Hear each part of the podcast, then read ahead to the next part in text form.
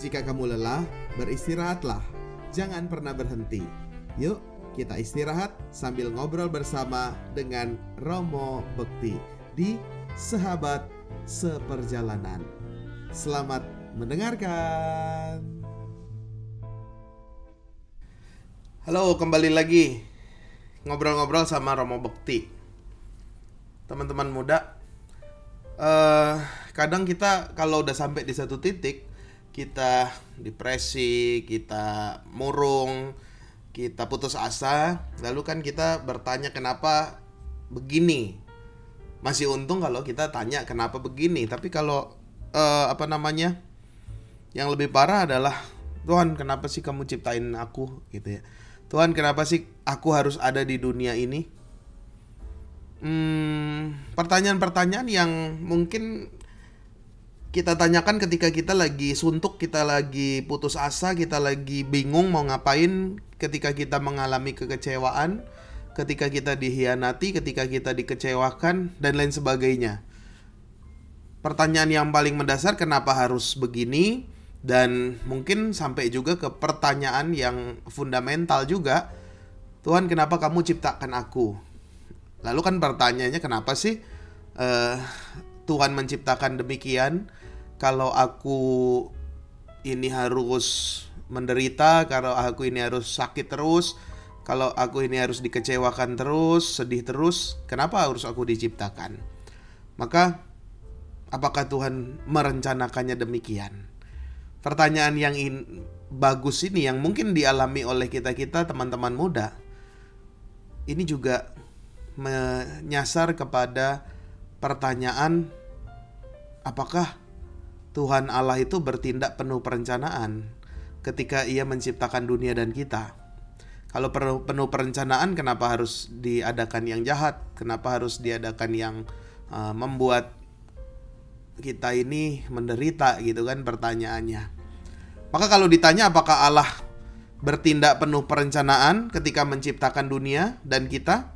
Jawabannya iya. Allah tentu menciptakan seisi dunia berdasarkan maksud dan rencananya. Yang pertama, dunia ini nggak ujuk-ujuk tiba-tiba begitu saja ada. Tapi Allah, Tuhan kita, itu menciptakan berdasarkan maksud dan rencananya. Jadi berencananya bukan rencana kita. Sebagaimana seorang mengatur atau menciptakan sebuah permainan misalkan mm, catur, uh, sepak bola dan semuanya misalkan basket, bulu tangkis itu diciptakan dengan apa namanya logika permainan atau aturan-aturan yang dapat memungkinkan permainan itu dapat berjalan dengan baik. Misalkan kalau main catur ya dibentuk ada pion-pionnya, lalu ada uh, apa namanya ada menterinya ada bentengnya dan lain sebagainya dan dibentuk di kotak itu ya dibentuk di kotak itu permainannya oh ini jalannya satu oh ini jalannya L ini jalannya serong ini jalannya lurus dan lain sebagainya. Maka ketika diciptakan tentu uh, diciptakan pula ada logika dan peraturan permainan supaya permainan itu berjalan dengan baik. Misalkan sepak bola. Kalau kita main sepak bola, itu juga ada aturannya, ada lapangannya, lalu ada bolanya yang diperebutkan, lalu ada peraturannya, misalkan nggak boleh kena tangan, lalu kalau keluar garis berarti bola keluar, lalu lemparan ke dalam. Kalau ada pelanggaran, ada kartu kuning, kartu merah, ada tendangan bebas, ada sepak pojok, ada penalti, waktunya juga 2 kali 45 menit, dan lain sebagainya. Maka permainan-permainan itu diciptakan dengan logika dan aturan yang memungkinkan sesuatu itu dapat berjalan dengan baik sesuai dengan maksud dan rencananya. Yaitu ketika Allah menciptakan dunia ini, ia juga menciptakan logikanya. Ia juga menciptakan aturan-aturan permainan yang dapat digunakan oleh kita untuk menjalani hidup ini lebih baik. Jadi benang merah atau maksud dan tujuan dasar alam menciptakan itu tidak lain tidak bukan adalah kasih.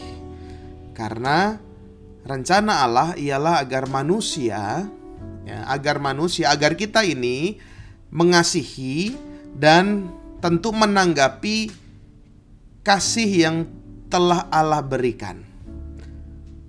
Mengasihi dan menjawab rencana kasih Allah. Kita ya, diciptakan dengan kasih, maka kita juga mengalami kasih dan bertanggung jawab menanggapi juga dengan kasih. Itulah benang merah dari segala bentuk penciptaan. Aturannya satu, cuma kasih itu doang. Ya, mengasihi, dikasihi. Mengasihi, dikasihi. Atau bisa dibalik juga, dikasihi, mengasihi. Dikasihi, mengasihi. Sudah. Rumus dasar, formula dasar dari dunia ini diciptakan adalah tadi mengasihi dan dikasihi.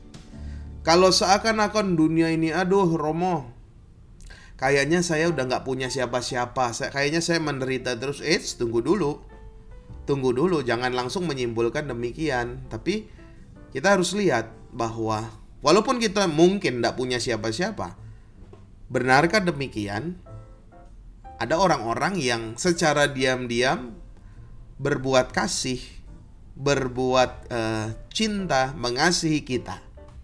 Contoh sederhana lah, misalkan, oh saya sendirian, Romo, saya nggak punya siapa-siapa, eh, kamu masih bisa makan, bisa. Nah, itu nasi dari siapa?